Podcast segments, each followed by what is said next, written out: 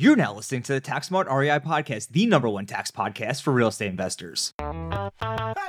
Your source for all things real estate, accounting, and tax. Here we reveal our secrets that can save you thousands in taxes, streamline your accounting process, and help grow your business. Stay tuned to hear insightful interviews with industry experts, successful real estate investors, and current clients on what strategies they use to grow their business and how they steer clear of Uncle Sam.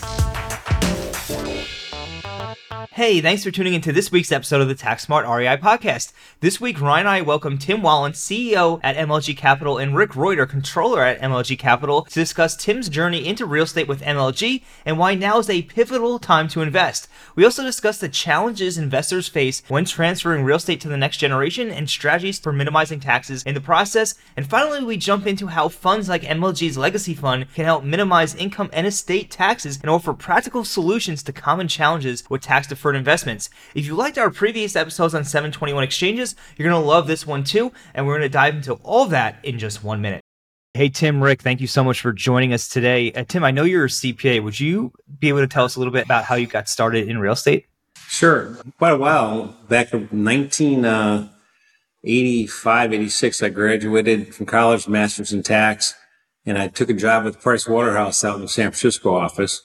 And I was in the small business group, which grabbed all the real estate companies. So I just by default landed in the real estate business. And then, uh, in uh, 1989, I joined MLG as their CFO back in Milwaukee, Wisconsin, which is my hometown state. Then I took over, I, actually, I joined them as a CFO in 89. And then uh, 2000, I became the CEO. So I've been in a leadership role now for about 22, 23 years. So about uh, 35, well, I'm up to like 37 years you know, doing this real estate thing and, and uh, always been very tax focused and everything that, uh, that, that I do. There's a lot of options out there that you, a lot of things you probably could have joined. Why did you choose to join MLG? What makes MLG so unique? You know, I, have always been kind of an entrepreneur. As a young kid, I was shoveling snow, cutting grass, all that kind of good stuff. So I like the idea of making money. And the benefit of being in the real estate space is, you know, you create value for you and your family and your coworkers and friends and partners. And and you create long-term revenue streams. So it's a, it's a great industry to be in. It's been a real blessing to be in the industry and really enjoyed uh, my last 35 years doing it. That's awesome. I know uh, today specifically, we're still early in 2024. It's, it's early February. A lot of people are unsure of whether or not they should invest today or not, given the current you know environment that we're in. Why would someone want to invest today? You know, um, we have a philosophy at MLG of investing through all cycles. And you know, today, I we're seeing some of the best cap rates we've seen in multiple decades.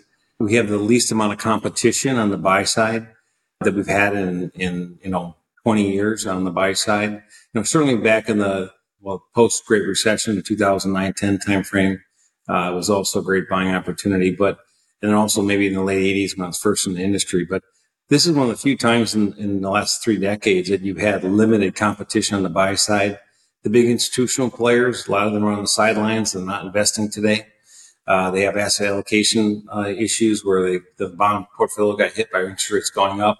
So they're not putting fresh capital real estate, they're putting the fresh capital into the bond bucket. And uh, it just creates less competition. Uh, many of the syndicators out there are struggling to raise capital because they had issues and uh, certainly a lot of challenges with the floating rate debt that occurred over over time. So just a low number of folks that we're competing against and a great opportunity buying. Gotcha, gotcha. I think that clears up a lot because there's been a lot of confusion out there whether or not people should be, you know, should be jumping in or not. And uh, it seems like the environment actually opens up some opportunities. Uh, so I know MLG has a bunch of different products out there, a bunch of different ways they can help investors invest in this type of environment. What is the MLG private fund series and how does that benefit investors? So maybe I'll just step back for just a second and give you a little explanation on what kind of makes us unique as a firm. And a lot of guys put real estate funds together. Uh, one of the benefits of funds, is you get a diversified base of assets. You're not just investing in single assets, getting away from single asset risk. But one of the arts of our business is how you find out opportunities to invest in. And uh, we call it our dual sourcing strategy. And this is where You know, we find assets on our own to buy, but we proactively invest with other real estate operators all, all over the country. So we have over 2,000 relationships where we do that. And to give you an example of that, take a market like Minneapolis. We have 60 or 70 different real estate companies we call about doing their deals. Uh, and we say, Hey, Joe, real estate guy, I got 20, 30 million in the market right now. What do you got going on? So we see a lot of opportunities from other real estate operators. We see roughly 100 opportunities a month from other operators. And we're looking to invest in one or two of those. So it's a critical selection process overall. And I kind of, it's almost like we're the Southwest Airlines of the space and that we're approaching our industry in a very different manner compared to our competition. And, you know, most real estate guys, they find deals and then they go raise capital, you know, from the investment community. And what we do is we go raise capital from the investment community and then we go chase real estate guys trying to find the best deals possible. So it's kind of reversing the process of how our industry works. But then on top of that, we're this vertically integrated real estate company. We, we own and manage roughly 40,000 apartment units, 900 employees. Uh, we have a deep bench of, of, of, talented people that know how to buy assets. So about half of what we do is we buy assets on our own uh, with our own long-term 30 years of relationships. And another half of what we do is invest with other real estate guys. So it just gives, gives a great mix in our funds where it's a blend of deals we find on our own and deals that other operators find because it's just a part of the art of this business is finding great smart deals. So, and then on top of that, and you guys will love this one, on top of doing great smart real estate deals, every time we buy, after you buy the deal, you got to do great tax planning. And we're very, very focused on how we save money and how we reduce the tax bill on all of our funds. Nobody's experienced ordinary income on a collective basis is cumulatively cap gain income uh, net. And, um, you know, we're very proud of that. And, and it's very important in, in improving all in after tax rates and returns. Awesome. Thanks, Tim. And I know Tom and Tim, you guys could probably have an entire podcast episode by yourselves. Uh, but maybe to include Rick here uh, as well. Rick, would you mind just giving our listeners a little bit about your background, getting started with MLG, similar to Tim? Kind of give us some some background on you first, and then I'll dive in for some questions with you. Yeah, yeah, sure. Um, so from Wisconsin originally, currently work here in Milwaukee. Um, went to, to UW Madison, kind of big into kind of the, the tax side and the tax classes there. Actually started my career at Deloitte in Chicago in the external audit space. A lot of focusing on, you know, hedge funds, mutual funds, broker dealers, kind of the fund structure in there. And then circled back to to the homeland here in Milwaukee, jumped on with MLG in, in 2014 and really dove into um, the tax side of real estate where, you know, there's a lot of interesting strategies that we implement here um, to, like Tim mentioned, you know, enhance after tax returns for investors. Awesome. Yeah. And obviously, well, we got lots of tax questions for you guys. Maybe for you, Rick, if you could just maybe tell our listeners who might be curious, can you invest, you know, with a retirement account and kind of talk about that as far as your guys' funds and things like that, retirement accounts? Yeah, yeah, absolutely. So our, our private funds, there's two options for investment. One is the main fund. That's a direct pass through partnership and that's where most taxable investors will invest to take advantage of beneficial taxable losses. However, there's another side, the dividend fund side, that feeds through a subsidiary REIT, and that allows tax exempt investors, including retirement accounts, to invest um, without running into unrelated business taxable income UBTI issues as far as kind of the the funds that you guys do and the tax structuring, you know, some of those tax considerations uh, that you have, talk about like a cost segregation study and kind of pulling that in. Absolutely, yeah. For, for the closed-end funds, I mean, cost segs are, are huge. One of the main strategies is creating beneficial ordinary losses that we can then pass through to investors. And in year one, typically we're able to get roughly 50 to 60 percent um, loss allocation as a percentage of capital contributed. And as you noted, cost segs are huge. You know, breaking up the acquisition of that property into hundreds of different assets, allocating as much as supportably possible to shorter class lives, which will accelerate depreciation deductions, including, you know, increasing the amount of potential bonus depreciation that we can take. Um, but in addition to that, we'll hit a lot of value add properties. We'll do capex improvement work.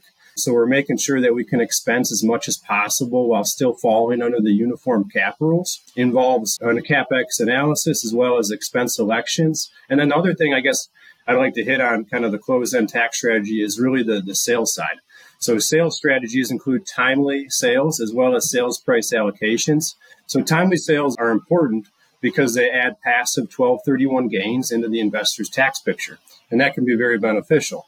Those passive 1231 gains can release prior year passive ordinary losses, and when those are released, those ordinary losses can help offset other ordinary income that investor may have.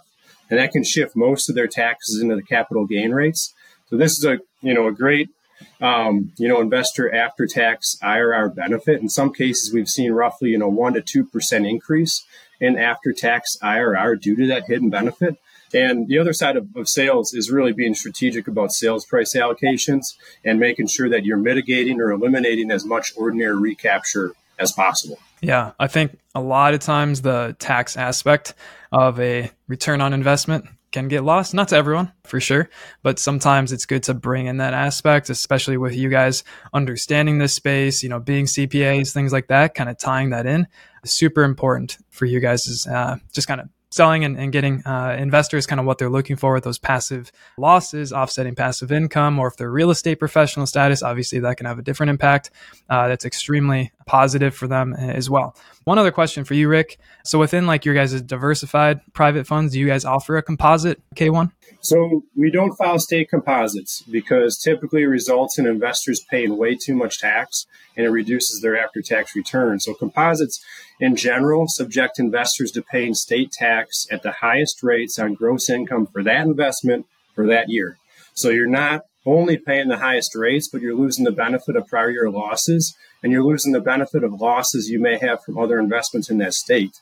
You know, further, investors' resident states may not allow a credit for taxes paid to other states if that tax was paid in a composite. A lot of states don't allow investors to be in a composite if they have multiple investments in that state. So some funds filing these composite returns may not even be in compliance.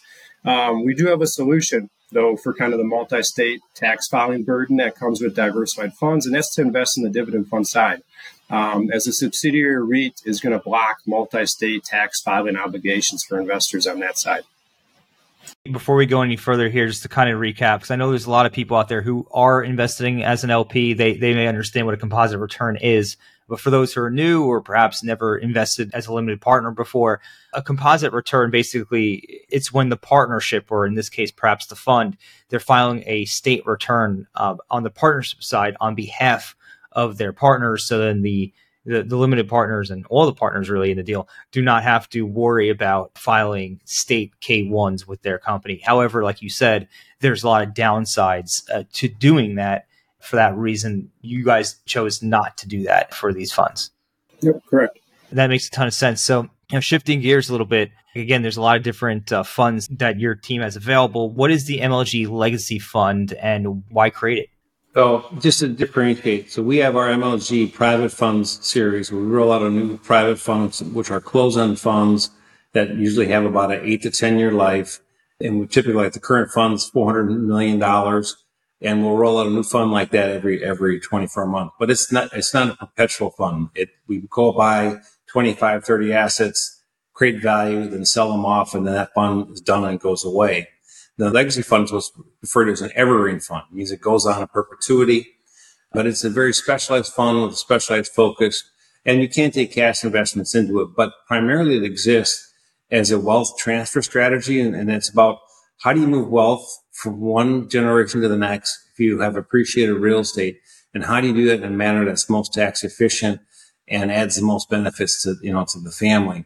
I've seen a lot of mistakes made um, in my career where people try to move wealth to one generation to the next, or they don't do any planning and then they just give it to the kids. And then the four or five heirs are fighting over these assets. And what was meant to be a blessing to the family ends up being a curse. And the kids up in a lawsuit fighting over what to do. Do we sell? Do we not sell? Do we improve? Do we not improve? And it's, it's, um, creates lots of problems because you have different heirs, they all tend to have different objectives in life. And it can even be two real estate guys, you know, the two real estate sons. They don't agree on what to do and it creates friction and problems in the family. So this is a structure that deals with people have made, you know, material wealth in their, in their, in, in real estate over their life.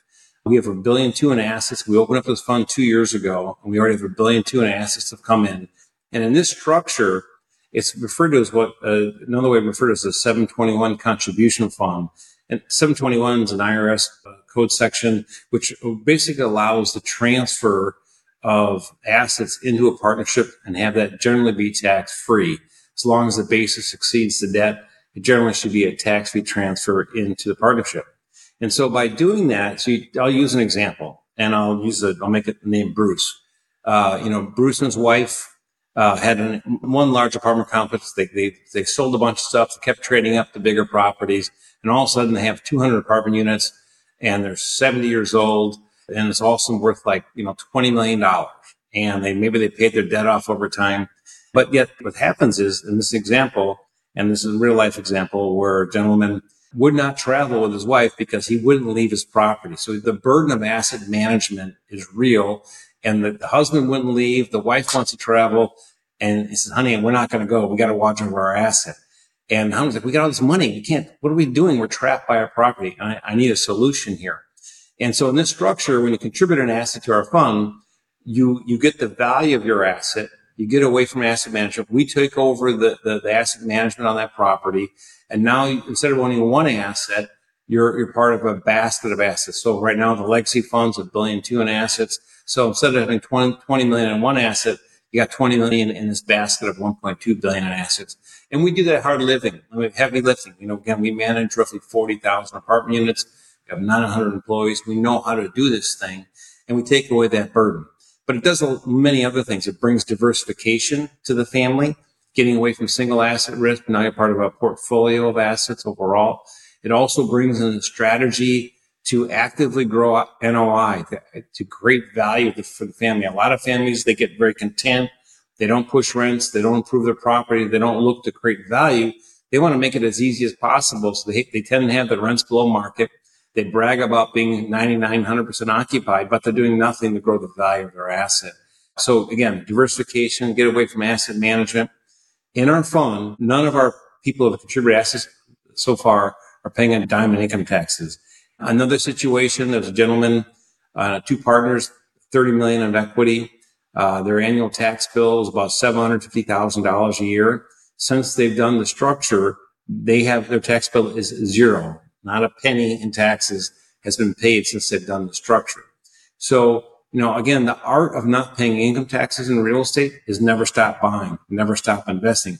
But the reality is you age up, you don't feel like it. Or maybe you're six, another guy, another 60, 60 years old. He wants to go, go on the beach, go play golf, go have fun. And, and he just doesn't want to work hard anymore, as hard as he was for the last 25, 30 years. And, and all of a sudden what happens, you do that, you start paying a bunch of income taxes because you're not actively investing. So we can, we proactively have a strategy to reduce and, and eliminate ordinary income as much as possible. And then from estate tax planning, not everybody will, will understand that, but uh, there's something called a minority discount. When you go from full control on assets and then you become a minority partner, you now have a lack of control discount, a valuation discount, because you don't have full control over those assets. So something that was worth 20 million, I use another example, uh, two guys, about 100 million each, but a $100 million state situation, by contributing the assets in, that value instantly goes from 100 million down to roughly, well, it depends on the facts and circumstances, but let's call it 30% discount. Something goes from 100 million down to 70 million. It's a typical discount you have. And also I eliminate 30 million of your state And that also saves you 12 million in state taxes if you have a taxable state and you haven't done all the other planning. But then there's some really cool things you can do. You can, you can sell those interests to a SLAT for your kids, uh, and do an installment sale, get that value out of your state in its entirety. There's a ton of planning opportunities. So, you know, reducing income taxes, reducing estate taxes, getting away from asset management, creating diversification.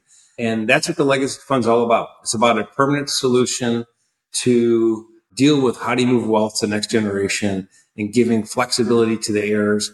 And we have liquidity vehicles that if one heir wants cash, we can provide cash. If one heir wants a tax deferred solution, we can do that. And again, lots of different things we can do and lots of flexibility. So it's very dynamic. And, you know, we've had multiple families take their entire portfolio. You think about that emotional decision. You spent your whole life building up this portfolio and you contributed to this fund that we manage for them. And you, you think about the level of trust that you have to have, the level of confidence and the benefits that it's bringing to the family. And so uh, just that alone is testimonial to why and, and, the effectiveness and the power of the structure. Uh, and it's commonly not done in our industry, and I have a lot of uh, reasons why it's not done. It's very complex to administer. You know, we have 12 CPAs on staff. Not many real estate firms have 12 CPAs on staff. Rick um, on here is a total stud, and uh, he knows a ton about the stuff. But we've also partnered up uh, with other other group groups and whatnot, and uh, in, in, in the complexity of this. So it's been vetted and very powerful benefit to, to families and their life planning. That's awesome. I know people are always looking to exit their properties in a tax efficient manner, and this seems to be one way to do so. There's a lot of great benefits to doing that. What problems do you see with these type of popular solutions in the marketplace today? You know, when people are looking for long-term solutions with wealth creation and private real estate, what's happened in the past commonly, and I'll go back to my Bruce example. Bruce was going to sell his apartment complex and buy a triple net uh, office, medical office building with like 10 years left on the lease. But the problem with the triple net product is you tend to overpay on a price per square foot basis. You're taking single credit risk and you have a lease term that's declining from the day you buy it. So the day you buy a triple net asset, the next day it's worth less because the maturity of the lease is shorter and shorter.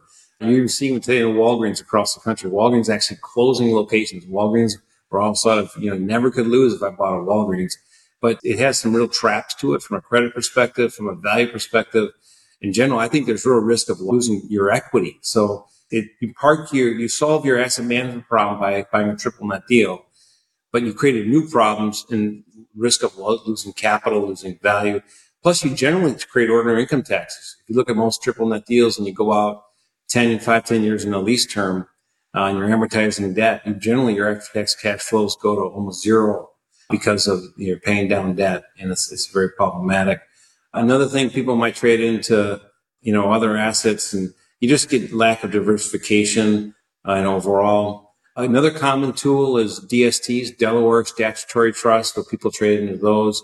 It's a newer product that's certainly got a lot of legs in the last, you know, last decade. The problem with DSTs, is it's not a permanent solution. When you trade into a DST with your 1031 proceeds, you know, at some point that DST is going to unwind and you're going to have to trade again. So if you're 70 years old and you do a 10 year DST structure, 10 years from now, when you're 80, you got to trade again. And maybe you're not even around. Uh, you know, maybe you're not doing well and it's going to be difficult for you to do that. So it's not a permanent solution. There are some things that can be done there. They tend to have monster fees. You typically are giving up two to 300 basis points a year in fees, heavy fee fees overall, and generally very limited value growth. It's very difficult to capitalize any kind of value add strategy in a DST. So the ability to create value on your equity is very limited in the DST structure. So again, the legacy fund was created as an alternative to these products because it doesn't have the same challenges. Uh, there's also a common thing of people trade in tenant common structures, and they have a piece of the deal. Tenant common structure is one where uh, you, they're buying an asset and maybe it needs 20 million of equity, and you split that 20 million of equity into, you know, say five pieces ranging from two to 10 million dollars per piece. And what happens there, it, to have it work under the tax laws, each tenant common member needs to have certain amount of control and power. Now you have a corporate, what I call corporate governance problem that now you have multiple people that you may not have that big a relationship with having a say in what to do in an asset. And what if you disagree? And again, you have different goals and objectives and it creates real problems, you know, overall. So I'm not a big fan of tenant common structures unless you can control the management of each of the tenant common members. I'm not a big fan of tenant common structures overall, you know, for families overall. Um, and then probably another last uh, common scenarios, UPREIT structures, uh, where people contribute their value of real estate. Uh, I know an example, I won't use the name, but the group contributed roughly $300 million of real estate into a publicly traded REIT. The REITs are down 40%. Multifamilies are down 30, 40% in the last two years. That doesn't feel too good because you, you have a lot of volatility. Public REITs have a high correlation rate to the S&P 500 whereas private real estate has a very low correlation rate to the S&P 500. So the volatility in the stock market, REITs go up and down more dramatically, and private real estate, you know, tends to be a lot less volatile. In fact, private real estate proved its worth in this cycle. You get a lot of rent growth to offset the impact of higher interest rates overall. So, uh, you know, public REITs have real problems. There's all the REIT compliance issues. You, know, you can't sell for two. You, you, can only you can't sell for two years once an asset comes in. Uh, you know, you, um, they're they're not structured to eliminate or reduce income taxes. They, they don't do bonus depreciation. Uh, everything's straight line depreciation for the public REIT. So they're not looking to eliminate your ordinary income. And again, so it deals with a long-term asset management solution. It deals with diversification to a degree, but now you got single stock risk. So, you know, I'm not always the best fan of that. So anyways, there's solutions out there for how do you move wealth the next generation? How do you get away from asset management? And uh, we think the legacy fund really tackles the complexity of how you move wealth from one generation to the next.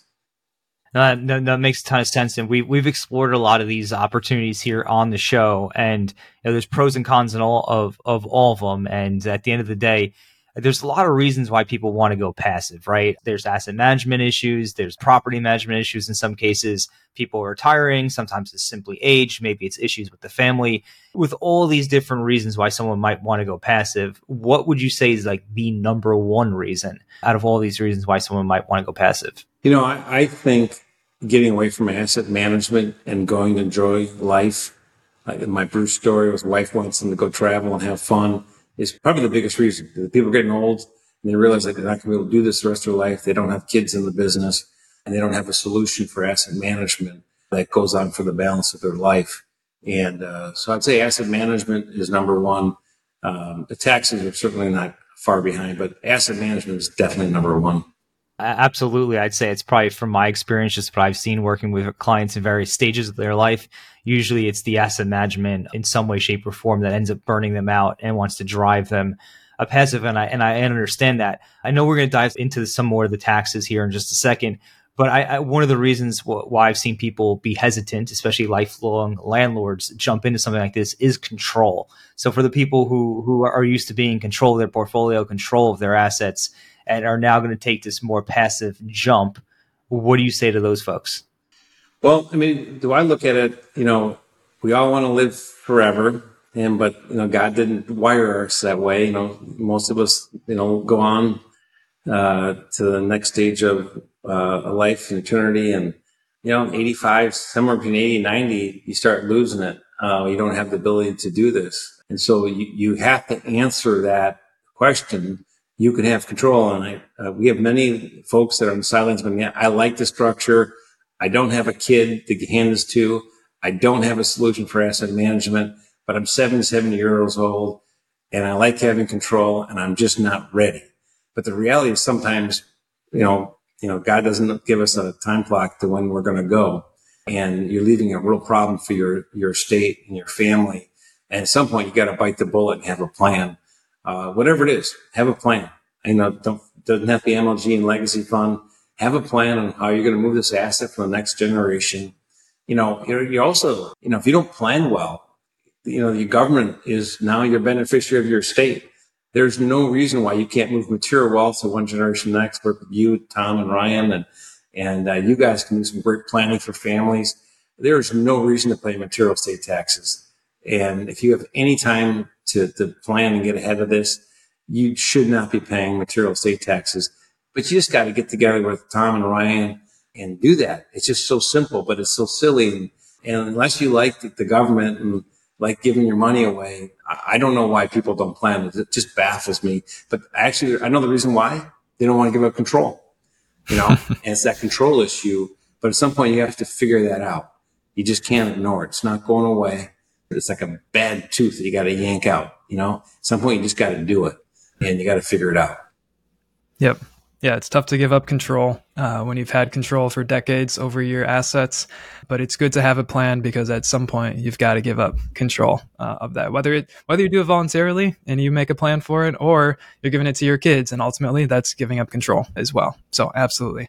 Maybe Rick, I can come over to you for a question. So let's pretend I'm I'm asking for a friend uh, I've talked about this on a different podcast. Let's pretend I am selling a fourplex. Okay. Could I say I've got a $100,000 gain that's going to be associated to my name. Could I, for example, come and invest into your guys' legacy fund and minimize tax, estate taxes, any of that? How would that work as far as kind of that fund and if I were to do something like that? Yeah, so the, the legacy fund now, very complex vehicle, a lot of complex structure in there. So we do have a $3 million equity minimum to go into the legacy fund. But once you're hitting kind of the, the minimums, absolutely. I mean, anyone is really able to feed into the fund whether that's a direct property contribution, a 1031 escrow, or even an asset that you know needs to be sold quickly. Those last two fact patterns, you know, we would mix in a 1031 exchange along with a 721 contribution, and it really depends what legal structure you're in. If it's directly held as an individual, it's going to result in a 1031 in a quality replacement property that, that we'll source and then a contribution at a future date once investment intent is, is met for 1031 purposes. Um, if it's a multi-member entity, we can kind of match up a 1031 exchange with 721s of partnership interest, but making sure that that partnership remains intact for 1031 purposes. So at the end of the day, there's absolutely you can enter the fund, get that initial tax deferral as well as the year over year tax savings, but there is going to be a materiality concept with a fund like our structure and, and minimums that, that we're looking to hit. Yeah. Yeah. The reality is you're probably better off with a small, small check with the DST structure. But I would look at a DST structure that gives you the ability to convert to a partnership structure that's diversified after a two year window. The downside of that structure is that they don't protect your value. So if the values go down in between and the single asset they trade you into, you have no protection in the DST world for that two year period of value drop. Whereas ours is a solution that you can do immediately. But uh, again, smaller checks, DSTs do work well for smaller checks. Okay. So people could do, we kind of talked about 1031 exchanges. So people could do a 1031 exchange into the legacy fund, it sounds like. So the legacy fund is a partnership interest. So you cannot directly 1031 exchange real estate into that partnership interest. Um, if it's held by an individual, it's really going to be a two step process where you're doing a 1031 exchange and it can be into a managed account that MLG kind of runs as an asset manager. But that entity has to hold that replacement property for investment intent. We see safe investment intent hold period is roughly two years. So two years kind of in that replacement property and then a subsequent contribution. However, what I said before, if you're a multi-member, there's a lot of flexibility in there because that multi-member entity can do that 1031 exchange and the partners that are in that multi-member entity simultaneously with that 1031 exchange they're able to do 721 contributions of their partnership interest to the legacy fund Got it. Okay. I might have missed that part with the 1031 being a partnership. So thank you for clarifying that. Maybe, maybe you guys can kind of briefly, obviously we're talking a bunch of CPAs, which we don't normally get all CPAs on here. But for people who are very curious about some more of the tax aspects, maybe you guys could just talk about the legacy fund still, kind of the tax considerations there, kind of that structure. Yeah, sure. So I'll hit for the legacy fund, maybe I'll hit kind of three major buckets of benefits. And one is, you know, full tax deferral upon contribution of property to the partnership in exchange for partnership interest in accordance with 721A. So that qualifies for non recognition of your, your built in gain. The second bucket is what's your year over year ordinary income tax picture looking like? As Tim alluded to um, previously, there's you know a lot of people that are holding real estate, it's depreciated. They're cutting ordinary income tax checks over the government year over year while holding that depreciated real estate. But what the legacy fund does is it's going to take any kind of proceeds that it could potentially lever up or properties it's buying up in in 1031 exchanges and create fresh basis. Um, when that fresh basis is created, it'll use similar strategies to the closed end fund that we talked about to accelerate deductions. So the first two years of the fund produced nice ordinary loss allocations um, to investors of 8% and 7% respectively as a percentage of contributed capital. And these are low basis assets, again, feeding in that qualify for full deferral. So that's why the losses aren't amounting as high as the closed end funds, but still very beneficial getting cash and getting loss allocations. Um, the third bucket is really the death tax benefits. So an investor is able to achieve permanent built-in gain tax deferral via step up in basis at death, and it can transfer over to the heirs. In addition to that, the legacy fund has a 754 election in place, which is going to create additional tax assets for the heirs. So the heirs who wish to continue to hold can get additional depreciation deductions that will feed back to them, just them, that can help shield kind of their ordinary income tax picture. Awesome. Yeah, thank you for highlighting that, Rick. There's a ton of aspects to that. And obviously, I'd say the common thing that we talk about on our podcast is defer, defer, defer, die. Uh, as a common kind of really long term strategy, I'd say it's probably the longest term game strategy that real estate investors specifically can be using. So, getting that step up in basis, especially if you can defer the tax just a long time, huge strategy, I think, for a lot of people. It's almost too far into the future to conceptualize, and they uh, find it hard to actually execute on that. But absolutely, that's a key part of, I think, this fund that you guys have that can be a great solution for clients that you guys have. We have uh, in order to reduce that tax and therefore give more to their heirs and beneficiaries. So that's great. All right. So, kind of rounding some things out here. I know we're kind of getting towards the end here. Any final words or any f- final things we'd like to mention for the listeners who might be considering uh, jumping into a fund like this legacy fund to defer their taxes? My main message to everybody is just do your planning. You know, we talked about that earlier. Don't hide from it. You know, if give you problems in life, you got to run right at it. You can't run away from it. It's going to run you over from behind. You know, pick up the phone, call Tom, call Ryan, figure out what you're doing. And uh, the tax man will get you if you don't plan, but if you plan, you can avoid it. And unfortunately, the ultimate tax planning strategy is death you know, you, you want to defer, defer, defer, and then you die, and then you get a basis step up. You know, that is the ultimate tax planning strategy. And uh, it's not always fun to talk about, but that's reality for all of us. So, you know, I really encourage people to step up and grow up and do your planning, you know, and then you, are going to have to give control someday if you want to do that. Now, if you have kids in the business and you want to give it to them, then do it. I mean, a legacy fund's not built for somebody who wants to transfer the wealth to their family and they want to stay in, in the real estate business. It does work if you have multiple layers and one family member wants to be in real estate business and the rest don't. You know, we can work with that fact pattern. But if you have your family and cohesive unit that wants to keep a real estate business going, then keep it, keep control. But again, you still want to plan on how you're going to move that wealth to the next generation. And uh, I just can't stand the idea of giving the money to the government versus giving it to some great foundation to help kids at risk or give it to your kids or whatever your passions are. Uh, there's no reason to just give it to the government so they can spend it on crazy stuff that they spend it on. But I, I, I much prefer to see it used more wisely than that. Yeah, I couldn't agree more. I could not agree more. If our listeners out here, if they're maybe considering a strategy like this and they want to learn more about the MLG fund and perhaps how, how your group can help them uh, facilitate a, a tax deferred strategy like this, what's the best way for them to get in touch and, and go through that procedure or learn more rather? yeah, I mean, there's a couple approaches. I mean, one is, you know, we certainly have our, our website, mlgcapital.com. The letters is like Mary, Larry, Gary. It was called the Moonless Age Group, but it, that mlgcapital.com, uh, and then a backslash legacy if you want to jump right to the legacy fund. But you know, you can look at our website, check things out. Uh, Andrew Evanich uh, at our firm is one that's kind of a first contact for a lot of people. Uh, Andrew's uh, actually I can give you his numbers. Andrew Evanich, 262-957-6784 and 262-957-6784 and it's Andrew Evanek. Um, and, uh, but anyways, we have a whole team and, uh, you know, eventually most people that work with us, they're going to be eventually talking to Rick as well and Billy Fox and others, um, and Tom Pugh. But again, you know, we have 12 CPAs on staff that help people through this, help them through the mathematics of it, um, help through the emotion of it. This is an emotional decision when you're making some of these decisions or long-term keep planning things.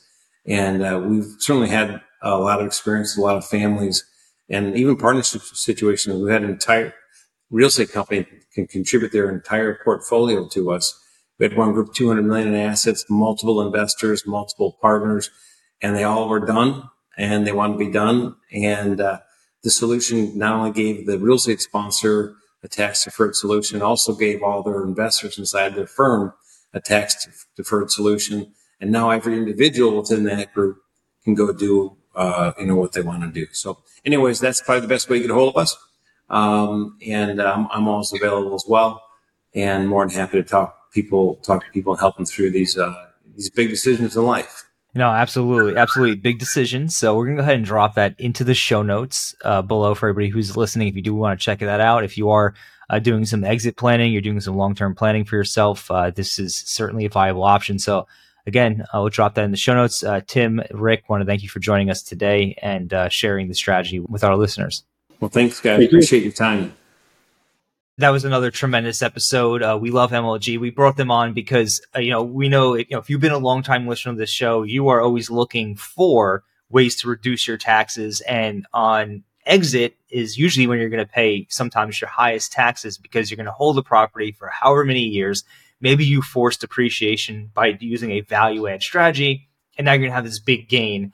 And your question is, well, how do I get rid of this gain? Of course, there's the 1031 exchange where you defer your taxes by purchasing a new property and rolling your sales proceeds in from your from your original property into this new deal, into the replacement property. And then there's the lazy 1031 exchange where you use passive losses to offset the capital gain on sale. And you're getting those passive losses either from that property, perhaps you had in previous years, or perhaps from other properties in the current year, or even prior years from the suspended losses. So those are kind of two popular strategies now, when you start to want to get into not managing property anymore, uh, your options become a little bit more interesting. So the way that works is so if you're going to use a 1031 exchange, just a pure vanilla 1031 exchange, you're going to sell your property, you're going to identify a replacement property, and you're going to acquire that property within 180 days.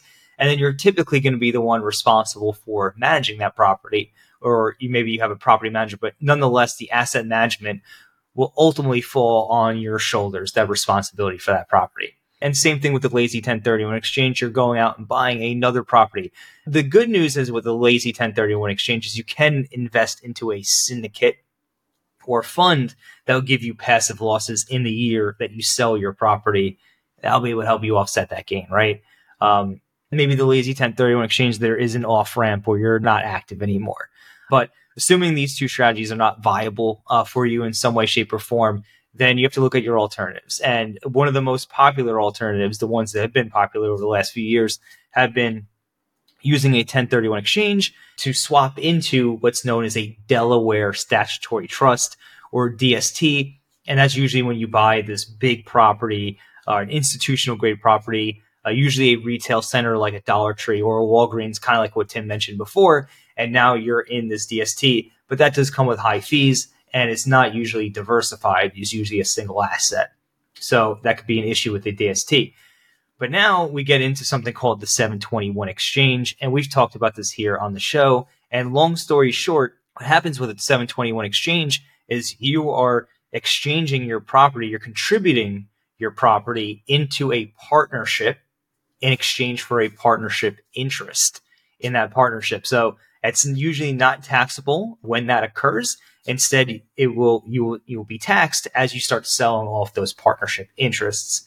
Now, 721 exchanges, uh, as they are typically structured, is going to be with a REIT. So it's going to be known as an UPREIT. And long story short, basically what happens is the REIT has a carve out for 721 exchanges where you'll exchange your property into this partnership structure and you'll effectively have shares of the REIT. And again, as you sell off those shares, you'll start recognizing capital gains and that's when you'll pay the taxes.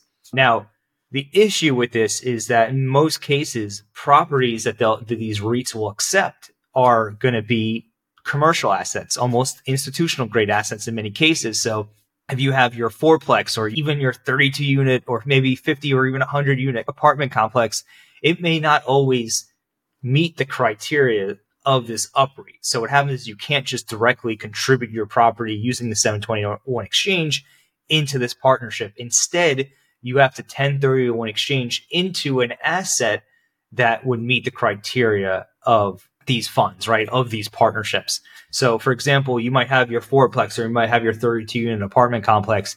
And instead, so what you do is you 1031 exchange it into, let's say, an industrial property, right?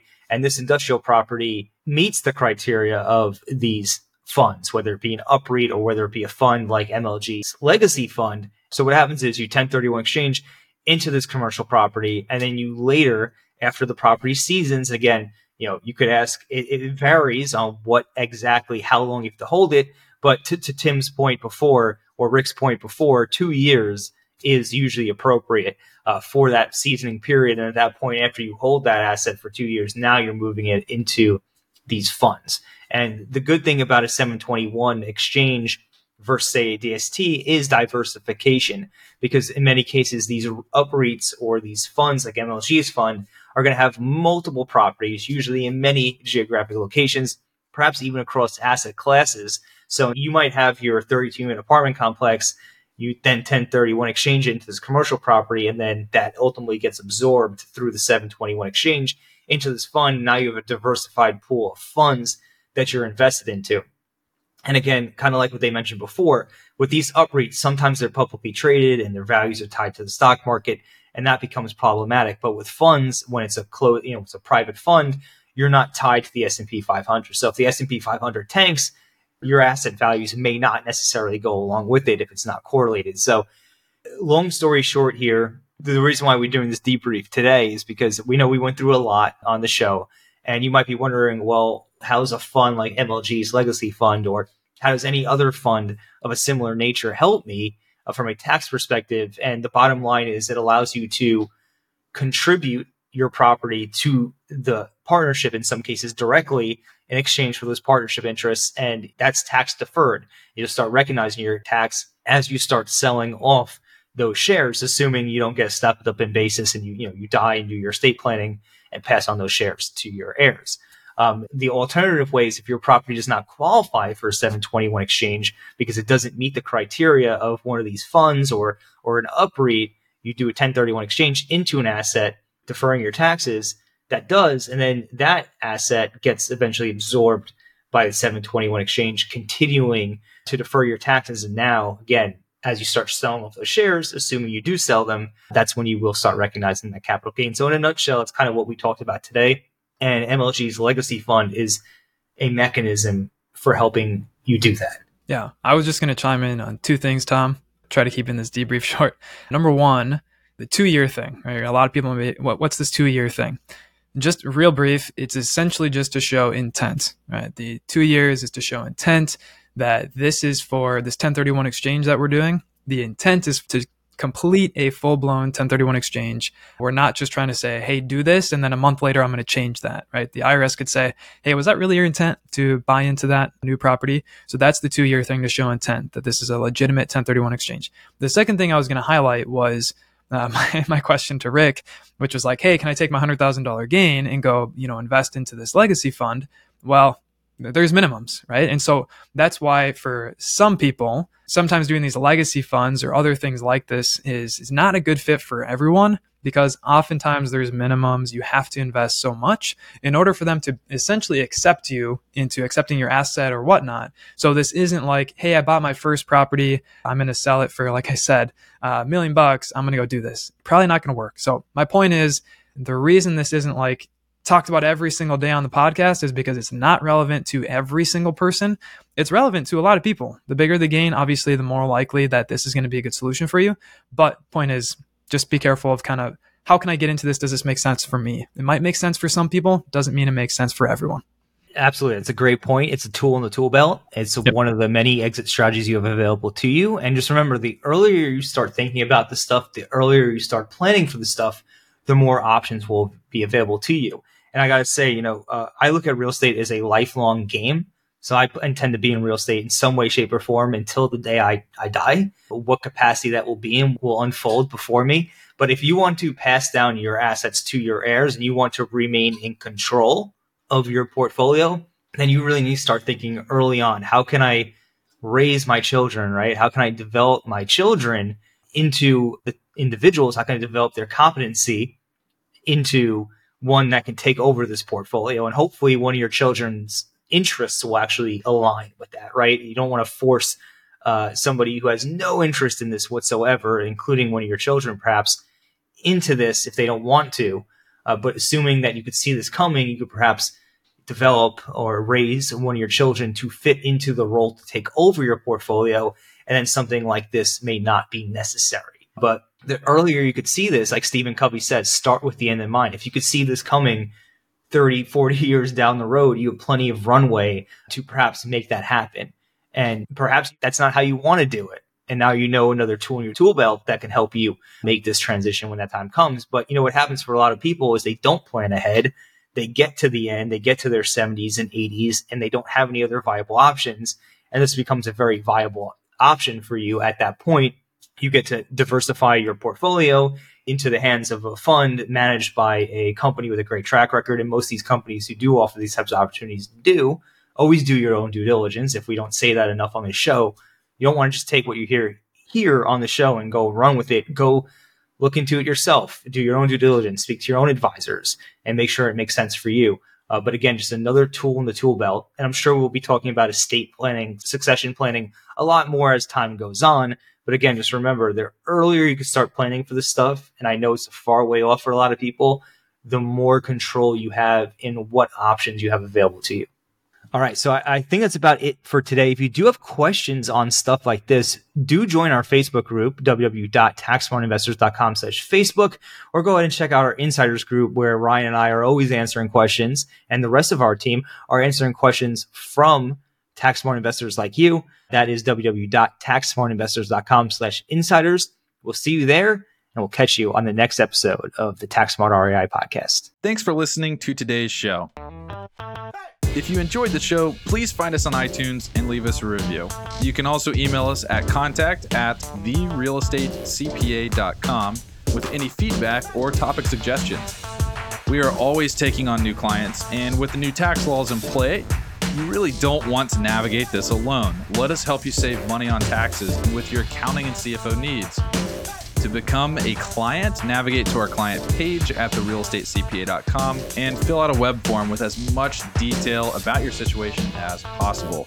Thanks so much for listening. Have a great rest of your week.